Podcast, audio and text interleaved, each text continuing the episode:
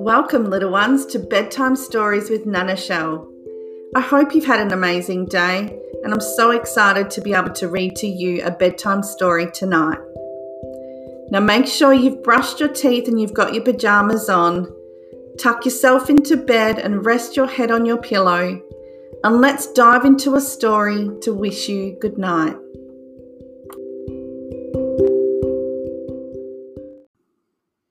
Bambi, Friends of the Forest. Once upon a sleepy time, there was a book about a prince of the forest that saves little Thumper's life, making the king of the forest very proud. Let's begin. Wake up, everyone, chirped the bluebird one fine autumn morning. The prince is here. Bambi's friends watched as the handsome fawn walked gracefully down the path. The opossums called out their upside down greetings, and the squirrel and chipmunk chattered hello too. Today, Bambi is going to the lake for the very first time, Thumper the bunny explained to the old owl. Then he added proudly, and I will introduce him to the animals who live there. The owl looked down at Bambi and said, Remember what your mother told you, young fellow. Be very alert in the forest and run away quickly if you ever meet with danger. Bambi listened carefully, for surely his mother and the wise owl, wise old owl knew what was best for him. Not far away, Thumper's sisters had discovered a small hollow log. Would you like to play too, Bambi? They asked as they raced in one end and out the other. Oh, I'd like to, but I'm too big for that game, Bambi replied politely. Besides, I am very busy. Then Bambi and Thumper came to the burrow where their friend Flower lived. They asked the little skunk if he wanted to join them, but Flower said no. There's a very mean fox in the woods, he warned, peeking out from behind two big daisies. Now Thumper knew that he should be afraid too, but he had so many things to do today that he just didn't have time to worry about a fox. So off he hopped, and Bambi followed closely behind as Thumper led the way deeper and deeper into the big forest. Bambi is becoming very brave, said Mother Quail as the fawn pranced by, and her family agreed. Bambi had never before been so far from home, and never ever before had he been away from his mother. When they finally arrived at the lake, Bambi turned to Thumper. It is as beautiful as you said it would be, he said. And then, sounding a bit disappointed, he asked, But where are all the animals?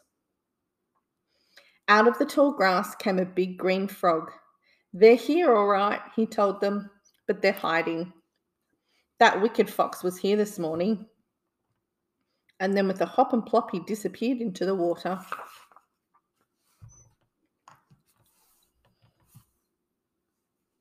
The animals were there, and they soon come out, one by one, to meet the handsome prince. Mother Duck was the first to appear. She called to her ducklings, telling them to come out. Bambi was delighted. He had never before seen birds who could swim, nor, for that matter, had he seen birds who could do such special tricks. Bambi stepped back, surprised, as the next animal, a prickly looking fellow, came waddling out from behind a rock.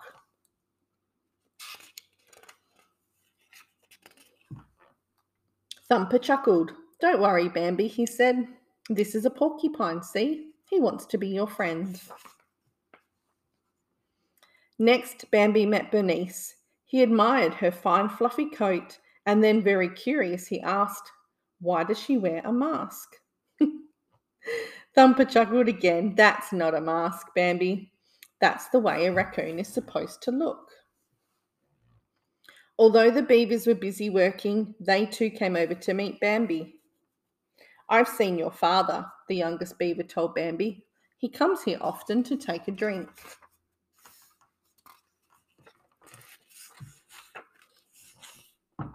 Bambi was just taking a cool, refreshing drink himself when suddenly he heard a chipmunk's loud, nervous chatter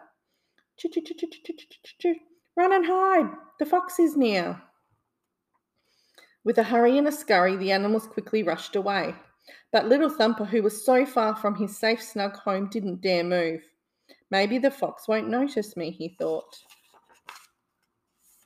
Bambi was frightened too, but he knew that his friend was in worse danger than he was. He saw the large fox slowly and creepy and slyly creeping toward the tiny helpless bunny. Bambi thought quickly, surely I can outrun that fox. So without a bit of hesitation, Bambi leaped between the fox and Thumper. And just as Bambi had planned, the fox did start to chase him. Through the forest they ran over logs and bushes and rocks and twigs, with the fox never far behind. Bambi's hooves pounded the ground and his heart beat fast as the fox got closer and closer. And then, at the very moment when Bambi felt he could run no more, a large, powerful stag stepped out from behind a tree. He lowered his majestic antlers and charged. The fox, who was frightened indeed, stopped in his tracks, turned hastily, and dashed off into the woods. Breathless, Bambi looked up at the stag. He knew that this must be his father, the mighty king of the forest, whom his father had told him so much about. The king spoke to his little son.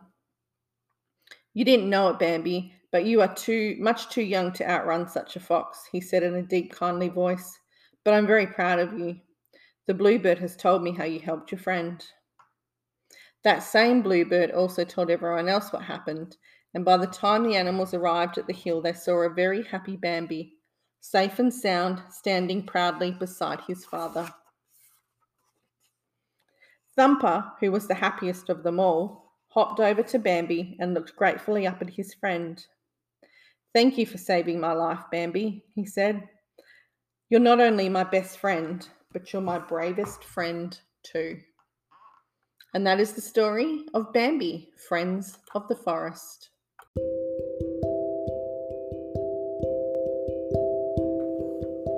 Well, little ones, I hope you enjoyed our bedtime story. It's now time for our nightly prayer. Now I lay me down to sleep. I pray the earth my soul to keep, that angels watch me through the night and wake me with the morning light.